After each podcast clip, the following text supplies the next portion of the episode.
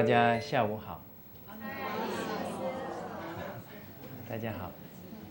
我们昨天课程提到的是五伦关系，所谓伦常大道。那我们今天的课程就要深入伦常大道，来了解我们应该怎么样在在这个五伦关系当中相处的非常和睦融洽。昨天提到的。这个五伦关系是道，五伦关系是道，那什么是德呢？在我们讲义当中，对这个德有做了一个解释，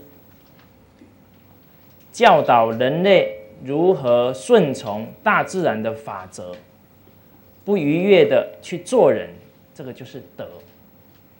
当我们顺从父子关系，不逾越的。去尽自己父之职，去尽自己子之分，孩子的本分，那这个人就是有德行。所以父慈子孝，父慈这个慈就是父之德，子孝孝就是孩子的德行。所以我们看五伦关系的第一轮，父慈子孝。诸位朋友，这个父子关系是不是某一个人规定的？不是哈，它是一个天然的秩序。一个父亲，孩子出生的时候，有没有人去规定说你要对孩子很慈爱？没有。当为人父母者看到刚刚出生的孩子，很不自主的对孩子就是无限的慈爱跟关怀。有没有一个父亲看到孩子刚生下来，然后心里就想着这个儿子以后啊，要给我买大房子，啊，给我买大车子，有没有？有没有这样的？都没有，只想着如何让这个孩子能够健康，能够成长，这是。为人父母，很自然就会升起的一种关怀跟慈爱。那孩子从小对父母也是非常的一种依恋，对父母啊那种爱是天性。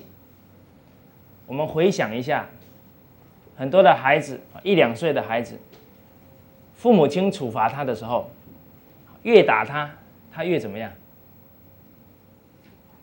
越往父母的怀里钻，好，你打的越用力呢，他抱得越紧。他那种对父母的一种依恋，也是天性。所以，我们看小孩子开口闭口都是我爸爸说，我妈妈说。所以，父慈子孝，啊，父子之间、母子之间的一种亲情啊。它是自然的。那我们现在看一看，现在父子有没有亲？那为什么自然的会变成这个样子？那我们一定要把原因找出来。父慈如何慈爱孩子，这个就很重要。假如慈爱，用错了方法，可能我们觉得是为孩子好，但是教出来，可能就不是我们想象中这个样子。所以当父母啊，要不要学？要啊！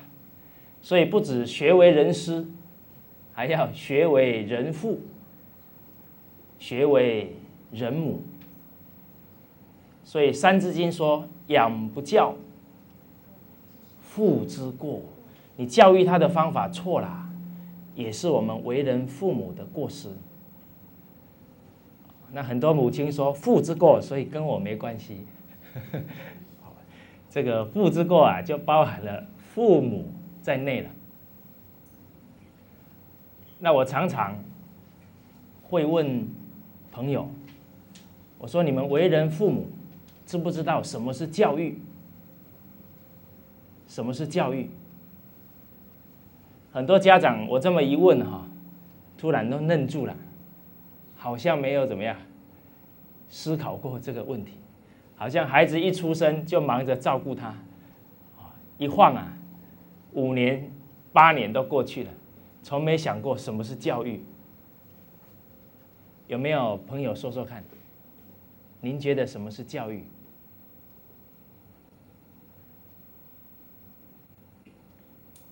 今天，假如您走在这个乡间小道，刚好看到一个农夫，他在种田，刚好在收割这个稻穗，刚好我上个礼拜到厦门去演讲，这个农田刚好在收割。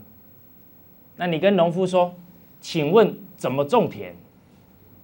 他会不会跟你说，你给我一个小时，我想清楚了。再告诉你，他会不会这样？会不会？不会，他不用再打草稿吧？为什么？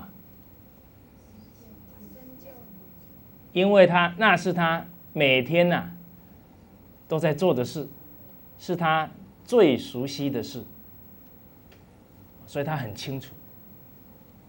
诸位朋友，我们为人父母，每天在干的是什么事？是教育我们的孩子啊，我们都干了七年八年，甚至有的干了十多年了。那人家一问什么是教育，我们能不能答出来？每天在干的事答不出来。那孩子这一亩心田呢？我们在这七八年来，到底种下了什么种？这个种是好种。还是不好的种子。其实七八年来，这些种子有没有开始发芽了？有没有？有没有开始结果了？有。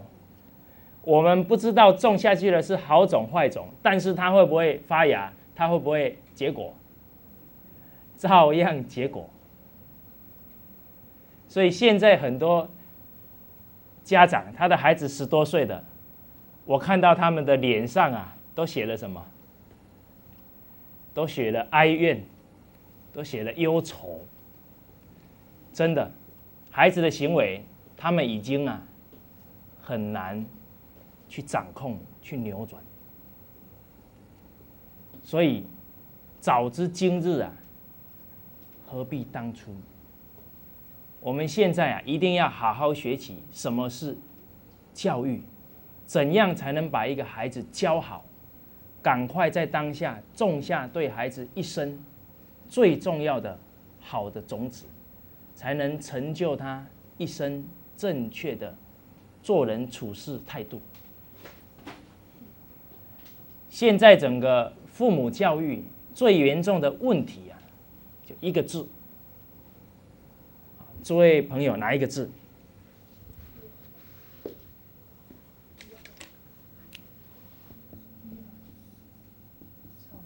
统治。十月十九号，香港那个深圳特区报有一对夫妻亲自去找报社，然后把他孩子一些对他们很不孝的行为爆出来。那为什么他要爆出来？因为他要给往后为人父母的人有所警惕。那他就提到，因为他们夫妻算是晚来得子，所以对孩子都是百依百顺，连那个学校幼儿园老师跟小学老师一直反映，你的孩子一些行为已经很偏颇了，很无理了。自己的父母啊，还替孩子找借口，说他以后就好了。很多家长都觉得孩子以后就会怎么样，就会变好，甚至于还听算命的说，这个孩子到十五岁就会变好了，然后十五岁以前都不好，有没有这种戏可以上演啊？不可能，哪有你孩子突然一觉醒来，从不懂事瞬间怎么样？变懂事？那个只有在梦里面才有可能发生而已，在现实 状况是不可能发生的。所以，因为他宠坏了，所以现在孩子要娶老婆啊，要把他们夫妻赶出他们的家。所以宠孩子一定怎么样？宠儿子，他一定不孝。在汕头有一个有一对夫妻生了六个儿子，他们大了之后呢，跟他们买了六间房子，娶了六个老婆，一个人一个。好，然后呢，他们夫妻啊没有地方住，为什么？六个孩子都不让他住。所以这样的夫妻一辈子辛不辛劳？辛不辛劳？辛劳啊！要赚六间房子，那可是日夜都是在在工作啊，在拼搏啊。结果得到的结果是什么？是连住的地方都没有。就大儿子在猪舍旁边给他建了一个木屋，给夫妻去住。旁边的邻居看不下去了，就对他们夫妻讲：“你要告你六个孩子。”诸位朋友，要不要告？告啊！居家戒争讼，朱子治家格言说的，家庭最忌讳的就是告上法庭，送则中凶，一告上去了，家里啊家风一定败坏。不会有好下场。我们来想一想，真的告了，真的告了。好，法院判六个儿子要抚养这一对老夫妇，每一个儿子轮两个月。好，他在大儿子那边坐下来，他的媳妇说：“拿去吃了。”哦，赶快吃，我要收了。他每天过得怎么样？心惊胆战。本来还可以活十年，到最后每天压力很大，细胞病变，可能三年就得癌症了，是吧？癌症是心理压力很大，很容易得癌症，所以这样的日子啊也不好过。所以确确实实，当人生走到这个下场的时候，就会很多无奈了。所以教育孩子要胜于开始，要从小一定要教对。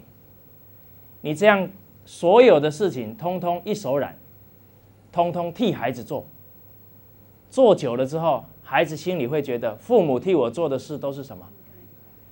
都是应该的嘛。替我买房子，替我娶老婆，都是应该的，是不是？所以是做的要死，然后一点功劳都没有。所以现在很多的小孩，看七八岁讲出来都说，我爸爸的那些遗产都是我的，恐不恐怖啊？所以我有一个长辈啊，他姓卢，卢叔叔，他跟他的孩子讲，他说我所有的钱都是取之社会，所以往后呢，我也要用之社会，回馈这个广大的人群。我要成立一个基金会，公益的基金会，所以我一分钱也不会留给你。但是你只要努力念书，认真学习，你要念多高啊，我都支持你。所以让孩子从小觉得这个父母亲的心胸怎么样？非常宽广，很无私。所以他的孩子对父母啊，是打从心底。佩服，所以他的儿子后来到美国去留学。虽然他的经济很不错，但是给孩子的这些费用啊，抓的特别紧，因为知道啊，中国人说富不过几代，现在这一句话不灵了，一代都撑不了了。因为以前呐，还有圣贤的根基，整个家庭社会都还有一种节俭的美德，给孩子从小看。现在小孩从小举目看到的都是什么？奢靡、奢华，从小都很会花钱，所以他的孩子对经济上都抓得特别紧。然后要出国留学的时候，告诉他的儿子，他说：“我给你的钱都算好了，假如你乱花，自己解决。然后你假如带一个黑人回来，带一个白人回来，我跟你断绝父子关系。这个叫丑话哈，要讲在前头。而因为儿子从小是父母带大的，知道他父亲言出怎么样，必行。”所以不敢造次。刚好这个儿子留学完之后，准备回国，打了一通电话给他妈妈，跟他妈妈说：“妈妈，我钱不够啦，根本没办法坐飞机回回来。”结果他妈妈一听啊，哇！隔天一大早，马上带着钱呐，要去汇款。结果这个卢叔叔马上呢，就跟他太太说：“等一下。”然后把他老婆带就叫过来，把他夫人叫过来说：“他说你们哈，孩子一有问题啊，你们也不分哈是还是非啊，马上心就怎么样，就慌起来了。他一句话就把你们搞得心情啊起伏很大。他就叫他太太坐下来，来，我算给你看，我们给他的钱刚刚好可以买飞机票回来。”儿子为什么跟你要钱？因为他知道，他一回来，我一定不给他钱，他一定会生活啊非常拮据，所以希望啊留一手啊，还可以怎么样？还有空间缓和一下，不然会喘不过气来。所以就跟他太太说不可以汇。结果儿子打了两三通电话，都没汇到钱，后来乖乖的 就飞回来。结果这个父亲马上告诉他：“你已经长大了，这个家不给你住了，自己先出去自立根生。”诸位朋友，你假如当父亲，你做得出来吗？这个是不是慈爱啊？我们接着看看，这个儿子啊，因为从小被这样的父亲磨练。自己出去找工作，董事长亲自面试，而且是一个全那连锁性的教育教育机构。结果本来啊，这个下午呢有五六个人要面试，面试到他的时候，后面的人都没面试。总董事长跟他谈了两三个小时，谈的过程跟他说。你不可能是二十五六岁的人可以写出这样的企划案。从小被父亲磨练的，结果就从企划案的内容一一的问他，他对答如流。所以后来董事长给他一句话，他说：“你要多少薪水，你自己开。”诸位朋友，你希不希望你的儿子以后去工作？他的老板说：“薪水要多少？你自己开。”洗你的才华。所以，当孩子有这样的德行跟能力的时候，他已经立于不败了。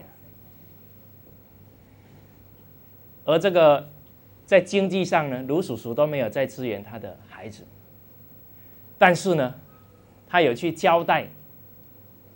他孩子身旁的这一些长长辈，这些大哥哥、大姐姐，而这一些大哥哥、大姐姐都是曾经他的父亲待过的公司。因为这卢叔叔的工作，他是专业总经理，整顿完一家公司，比方说两三年之后，他帮人家整顿好，就还给董事长，他自己就离开那个公司。但是呢？他本来这些公司的一些年轻的职员，都会啊，跟着这个卢叔叔学习。那这个卢叔叔也很愿意栽培后进，所以每一个礼拜天都陪他以前曾经待过这些公司里的年轻的职员一起爬山。在生活当中，在工作当中，只要他们有什么问题，他都会给他们一些指导。所以这一些大哥哥大姐姐跟他的儿子都很熟，所以卢叔叔就交代他们，他说：“我儿子假如撑不下去，给你们借钱。你看他都算到了，给你们借钱，你们可以借他，但是哈不能超过两千块，不能超过。所以第一个月他儿子确实撑不下去，因为房租啊很贵啊。”所以就跟其中两个长辈啊，一个大哥哥，一个大姐姐，各借了两千块钱。那卢叔叔交代说，他跟你说哪一天要还你，你一定要打电话去给他要。所以后来呢，真的那一天呢，他都还给这两位长者。还完之后，从此以后没有再借过钱。所以他的孩子撑过来了。能力怎么样，就磨出来。所以宠孩子造成的是不孝啊。但是你懂得磨练他，是历练他一生的本事。所以什么是真正的慈爱？我们真正要细细啊去思考。有时候你爱之，反而足以害之。而这个爱是要理智。不是情感，情感之后就变什么？就变宠，就变溺爱。诸位朋友，儿子不能宠，还有谁不能宠？谁都不能宠，宠坏了就不行。哦，先生能不能宠？先生宠坏了，到时候你在家里。孤枕难眠，独自哭泣。他在外面是流连忘返，都不知道要回家。哦，所以先生也不能宠。在夫妻相处过程当中，该给先生谏言的，我们一定要谏言他，要提醒他，不能让他肆无忌惮的做一些不好的事情。当然，夫妻之间沟通要好。也必须建立在彼此的信任当中。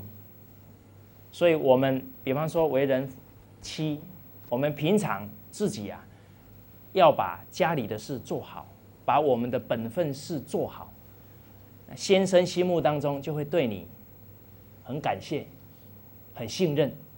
这个时候，你给他的劝告，他就很容易接受，他就不容易啊偏颇。所以我们说，女性要相夫教子。这个相夫就是该给先生提意见、该规劝的时候，绝对要规劝。所以先生不能宠，太太能不能宠？闽南话说“醒莫插挠”，就是宠了太太之后，他有事没事就跟你一哭。二闹，三上吊。你在公司上班，坐不坐得稳啊？每天想着我太太今天不知道要舞出哪一出戏出来，好，所以心里就不踏实。所以家里假如不安呢，事业一定做不起来。所以太太也不能宠。当然娶太太就要先娶好，不然你以后结了婚之后。才来头大，那就很麻烦。所以娶妻要根据什么？要娶他的贤德。所以说贤妻贤妻，要娶贤。所以我们中国最重要的经典之一啊，《诗经》。《诗经》这么重要的经典，第一篇文章是什么？提到关关雎鸠，在河之洲，窈窕淑女，君子好逑。《诗经》是很重要的一本经哦，但是它开篇为什么要取这一篇《关雎》？中国的四书五经都是讲人生的大道的，那为什么开篇是《关雎》？跟我们昨天讨论的结论是一样的。五伦关系哪一轮最关键？夫妻。所以《关雎》提的是找对象的原则。我在一个中学演讲，我就问他什么叫窈窕淑女。有一个女小女同学举起手来说，就是身材非常姣好的女性哦。圣人的意思啊，传到现在都已经面目全非了，所以我们有责任要为往圣啊继绝学。从哪里记？从自己的家庭开始，先教正确。所以你现在有儿子的时候，要告诉他，娶妻要娶什么？贤德。所以《关雎》里面为什么要举关雎这种鸟类？它都有很深的含义。因为关雎这个鸟类找了一个伴侣之后，终身不换，非常守节啊。这个男女当中都有道义，有恩义。所以为什么要用关雎来叙述夫妇之间的道义呢？因为我们知道，成人最贵的、最重的是什么？是他的什么？面子。所以你直接告诉他，他说：“你怎么对你太太这么不好？你怎么对你先生这么不好？”他马上怎么样？恼羞成怒，你管我这么多干什么？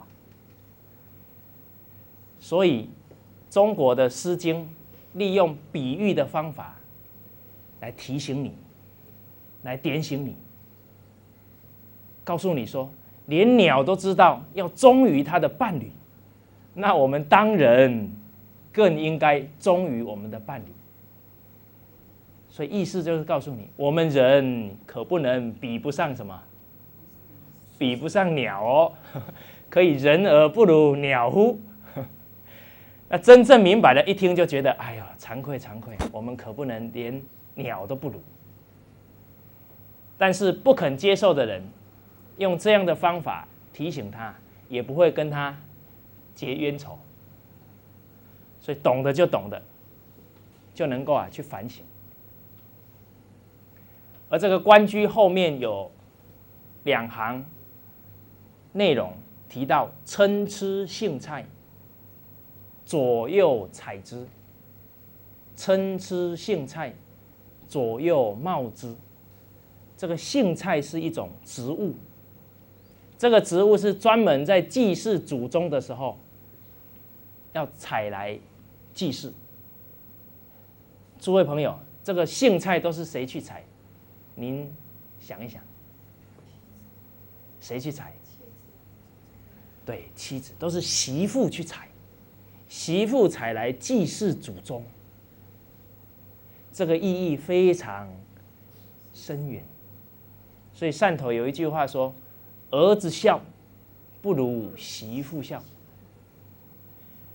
因为这个媳妇很有贤德，当他踩着荇菜去祭祀他们家族的祖宗，祖宗在天之灵一看，这个女子有贤德，我的家族可以旺几代啊？最少可以旺三代。但是相反的，假如这个。媳妇没有贤德，踩这个荇菜啊，祖宗在天之灵都怎么样？都要掉眼泪了。所以说，娶一个好媳妇旺三代，娶一个不好的媳妇啊，败三代。所以这个娶妻啊，要注重贤德。最后呢，提到。女儿也不能宠，你女儿宠坏了，她嫁到人家家里怎么样？搞得人家鸡犬不宁，三天两头闹情绪，说我要回娘家了。结果她一跑回娘家，这个岳父啊，这个丈 丈人啊，丈人呢，还还把他的女儿怎么样？来回来没关系，你爸爸给你靠，这样对女儿好不好？好像是很宠爱孩子啊，事实上把孩子一生怎么样？把你女儿一生害了。一个女儿嫁到一个新的家庭里面，最重要的一定有一段适应期，因为来自不同的家庭，所以这个时候最要修的功夫是什么？对嘛？这个功夫没修好，人生很难走。所以中国字很有智慧，诸位朋友，您看这是会意字，一个心跟一把刀，所以忍要忍到什么境界呢？刀子啊，这个挂在你的心头，你都能够如如不动，都能忍受。这不是真的拿一把刀在你心上了，就是说，假如你的先生用非常尖锐的言辞攻击你的时候。你也能够怎么样？先忍下来。为什么要忍？哦，忍一忍，海阔天空。来，给这个朋友掌声鼓励。我曾经在演讲的时候，有一个母亲，她说：“中国文化很不错，不过啊，这个忍字到底要忍到什么时候？”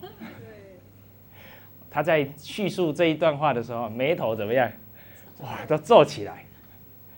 我就跟他说：“我说你这种忍法，保证忍到火山爆发，而且一爆发之后，以前所有忍的功夫怎么样？前功尽弃。所以忍呐，不是压下来，不是这种忍迟早出问题。忍是啊，带着明白。”带着宽恕，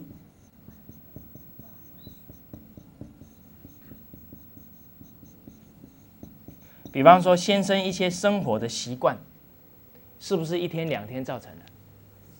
不是，那你看得很明白，那是他成长过程养成的一些习惯。那你跟他的一个沟通，也要慢慢的让他这些习惯去转变，哪有可能一下子就把它扭过来？所以你带着明白，带着一种宽恕、宽容，那这夫妻之间呢，就会彼此忍让，彼此谦让。所以这个要忍得明白，要去宽恕。再来要忍得为大局着想。什么是大局？家庭和乐是大局。孩子的人格成长是大局，所以夫妻在孩子面前吵架，对孩子有没有影响？影响特别大。当夫妻常常吵架，孩子的内心不会很安定的，都觉得很恐慌。所以很多夫妻一吵架，那个小孩马上怎么样？哭得很大声。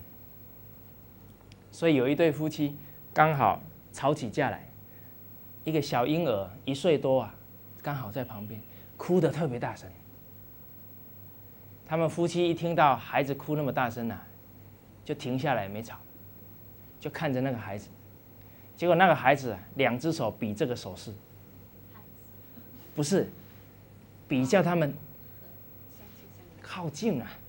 结果夫妻两个这个头跟头碰一起的时候。孩子就不哭了，所以你看，才一岁多的孩子，他就能感受到吵架是不好的，要怎么样？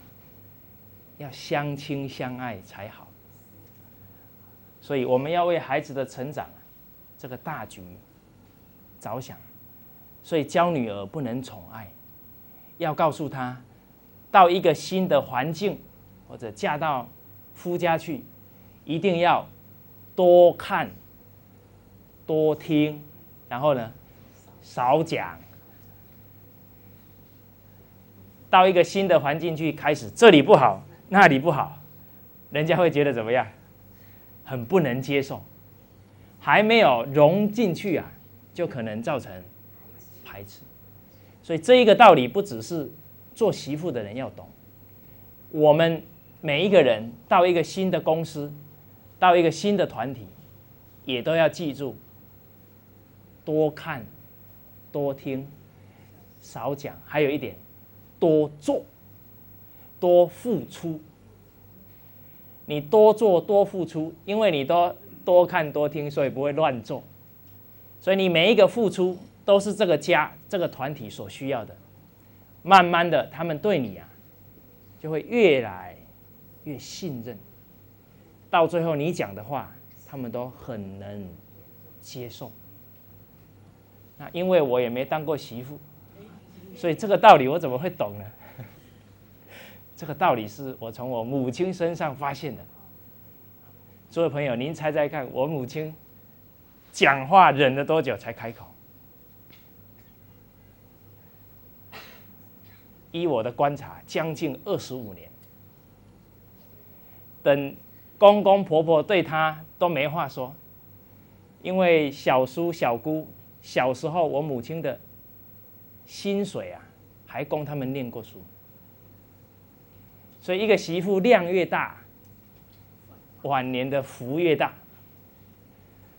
所以我母亲很年轻啊，就退休了。那公公婆婆对她很好，孩子因为她当榜样，也没有很差。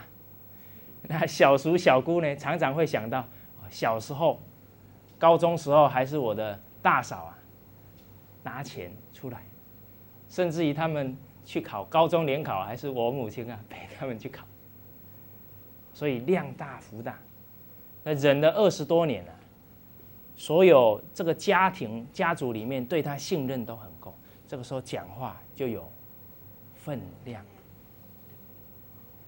所以这个忍的功夫，对我们一生，对一个为人太太的人啊，至关重要。好，那在这个。媳妇之道当中啊，我刚好在小时候曾经看过一幕，小时候没看懂，哪一幕呢？我的外婆到我们家的次数，十只手指头都算得出来，很少，很少。但是每一次我的外婆到我们家来，一进门还没坐下，她就牵着我奶奶的手。牵着说：“哎呀，我这个女儿啊，手脚最慢呐。我这个女儿啊，嘴巴都不甜，都不会说好话。就开始一直数落我妈妈的缺点啊，就一直讲。结果讲呢，讲了差不多好几个之后，一坐下来啊，变成我奶奶开口：‘哎呀，这个媳妇好，好在哪里？哎呦，这个做事很认真。’哦，就开始夸我妈妈。我那时候。”才七八岁，看得头都懵了啊！也看不懂。现在自己当搞教育的哈，我突然觉得这个是人生很高的智慧，人情练达的功夫。坏呀，缺点要自己讲，把好啊 留给留给别人说。所以自己的女儿怎么样？坏要自己讲，把这个好优点啊，让自己的婆婆去夸。好，所以确确实实啊，人与人当中的这一个学问哲学啊，有待我们细细啊去体会。好，所以这个宠啊，是教育孩子一个很大的忌讳，很大忌讳。那我们来看一下，现在的孩子因为宠了，产生了哪一些问题出来？这个我们要搞得很清楚。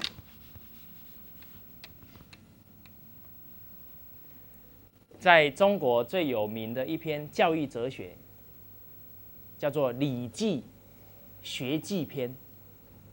这一篇教育哲学已经绵延了几千年，但是啊，很多中国人没念过。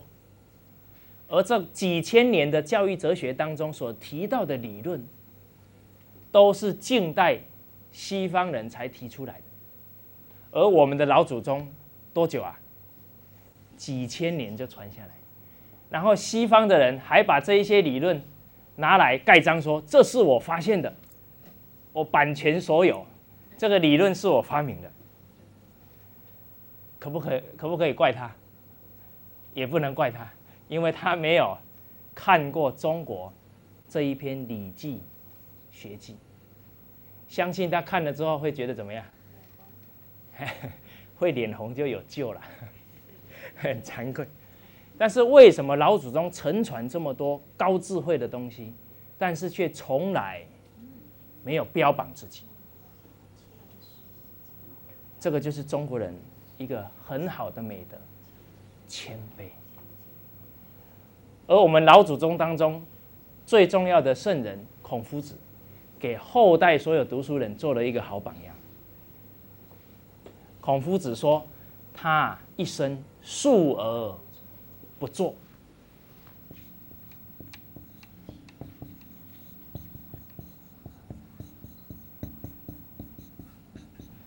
夫子说，他一生都是阐述古圣先王的教诲，绝对没有自己创作啊。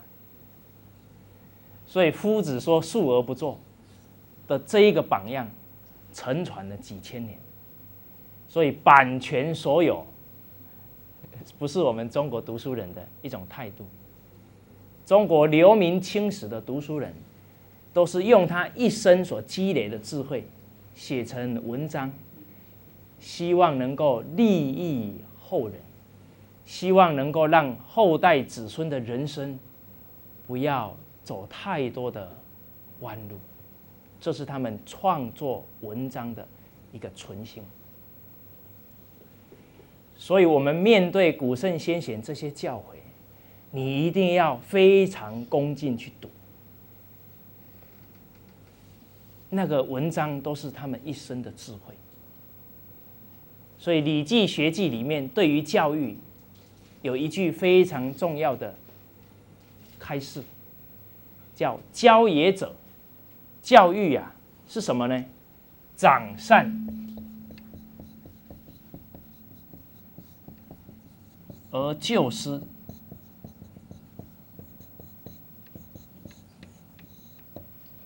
教育是长善加上救师，这一句话已经把教育最重要的两个主轴抓出来，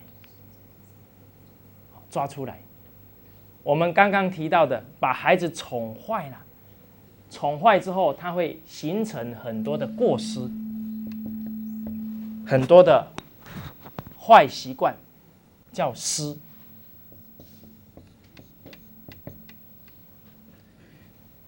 坏习惯跟过失怎么办？诸位朋友怎么办？怎么办？赶快怎么救啊？要赶快救啦！等不得啊！学如逆水行舟，不进。则退。很多家长说：“我的孩子没有学坏，也没有学好，有没有这档子事？绝对没有。一个人的学问就像逆水行舟，当你啥事都不做的时候，一定怎么样？往后退。我们有老师有一个深刻的体会，他说他觉得一天没有好好教他的孩子。”他的孩子就让他感觉一天就怎么样，就退。所以他有这个体会。他说：“我的孩子连寒暑假，我绝对都不放假，绝对一天一天都要教他。”这是明摆的家长，明摆的老师。为什么？他已经洞察到这个社会是一个什么大染缸啊！孩子做人做事的判断能力不赶快扎下去，这个染缸一席卷来就被怎么样染上去了。所以他有这一份警觉性，那是他教育孩子的敏感度。所以长孩子的善，救孩子的过失，是刻不容缓的工作。那我们来看一下，现在的孩子有哪一些方面必须赶快救他的过失？啊，哪一些坏习惯要赶快导正？一个人的道德学问，要先从改过下手。有没有朋友说说看，现在的孩子有哪一些问题？骄傲，好，来，还有没有？自自大，傲自大。那这边自我，这个自我讲的太好听，很多名词都是西方传过来，让你看了有时候都没抓到重点。其实讲白了就是什么？就是自私。还有没有？哦，没礼貌，很贪，是不是？贪心，他什么都想到自己，哪有不贪的？还有没有？不孝。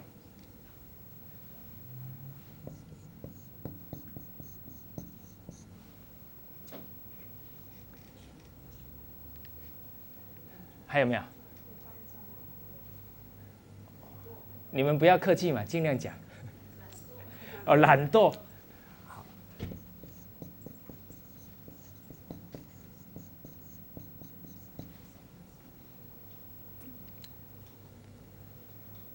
好。我常常会接触一些家长，因为我们在海口是一个国学启蒙中心。都是针对孩子的教育在办一些课程，很多家长孩子有一些状况，他会到中心跟我们一起讨论，一起讨论。每一次来的时候，还没进进到办公室，坐在沙发上，才从门口啊把他引到中心里面来。一路上他就开始讲啊，我儿子又自私，我儿子脾气又大。我儿子哇，就一直差不多讲了五分钟了。讲完之后，我怕他太口渴，我赶快啊倒一杯水给他喝。来来来，先喝一杯水，我们坐下来慢慢聊。当他都讲完他孩子的这个问题之后，接着呢，我就开始问了。我说：“你孩子现在很自私，是结果，是结果，原因出在哪？”你孩子现在脾气很大是结果，原因出在哪？他我看他的表情，觉得说我活这么大，好像没有人问过我这种问题啊。突然突然接不上来哈，一脸这个瞠目结舌，很惊讶。哎呦，我咋没想过？然后又问他，这个孩子没有礼貌是结果，原因出在哪？孩子这个不孝、懒惰是结果，原因出在哪？你知道原因才能对症下药。这个世间呢，医生有两种，一种是医人家的身体，一种是医人家的思想观念。而老师跟为人父母，就是医孩子的思想观念。所以你都不知道孩子思想观念错误的根源在哪，你每天呐，只是在那边看那个结果而已，每天在那里干着急、干烦恼。所以一定要把那个种下去错误的种子怎么样拿掉，然后种什么？种对的下去，再过个两年三年，对的种子就怎么样？就发芽，就结果了。所以教育孩子急不来，要用理智去把原因找出来。所以我就跟家长说，孩子很自我，这是一个中心问题。一个孩子很自私的时候，他处处啊会无理，会傲慢，啊，只要我要的东西的就不给你了，会懒惰，会不孝，那他想都想自己，那怎么会想父母？所以根源还在这个人生的根本态度，是自私还是替人着想？所以这个时候我会跟家长说：“我说，我们回到孩子的小时候，他一两岁的时候，刚好跟爷爷奶奶还有你们夫妻俩一起吃饭。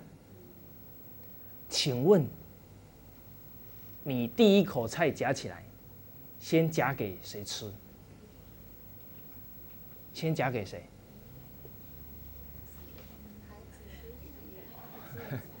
有没有找到问题根源？我每一次这么一讲，哈，底下那一些妈妈都笑成一团，我也不知道她在笑什么。大学里面有一句话：“知所先后，则敬道矣。”你事情的先后顺序做错了，你为人子之道就错了，你为人父母之道也错了。所以夹菜夹错了，孩子的孝道啊，建不起来。所以先后顺序特别重要，而人懂得先后顺序、轻重缓急，是有智慧才行。所以要学啊，但力行不学文，你不学圣贤的文章，会任己见。会只随着自己想怎么干就怎么干，就昧理真，就做错了。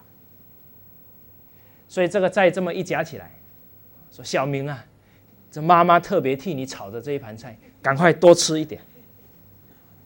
爷爷奶奶都很疼疼这个孙子，不甘示弱。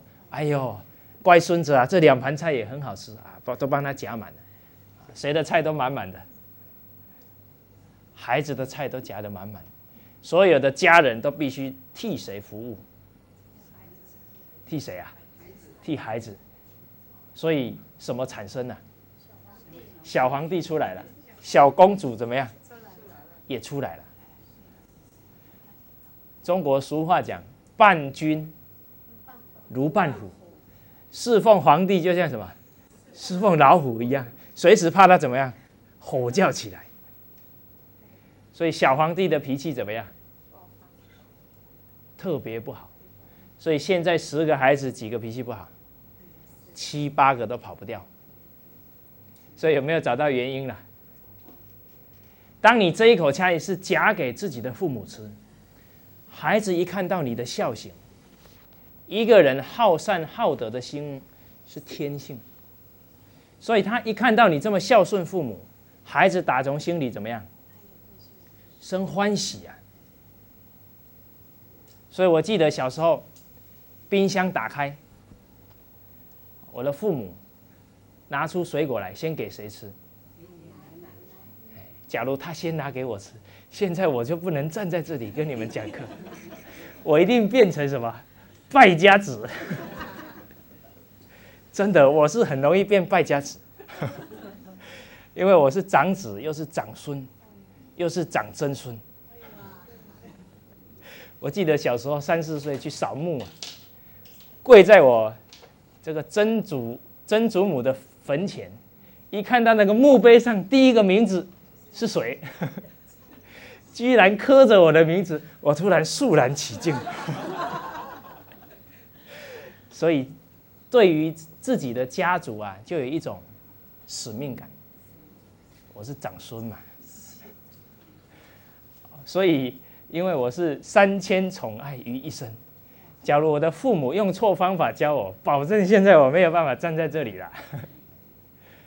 所以因为拿对了，所以我们看到父母在孝敬自己的爷爷奶奶，内心会很欢喜。所以当我们的身高、当我们的力气有资格去开冰箱的时候，拿出来先给谁？就先给爷爷奶奶。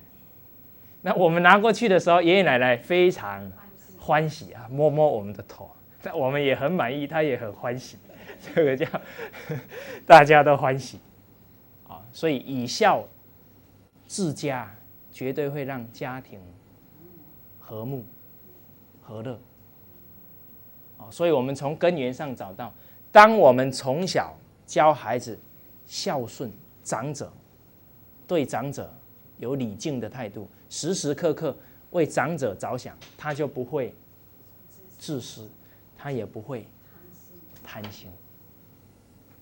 有一次，我们九个老师一起坐下来研讨功课。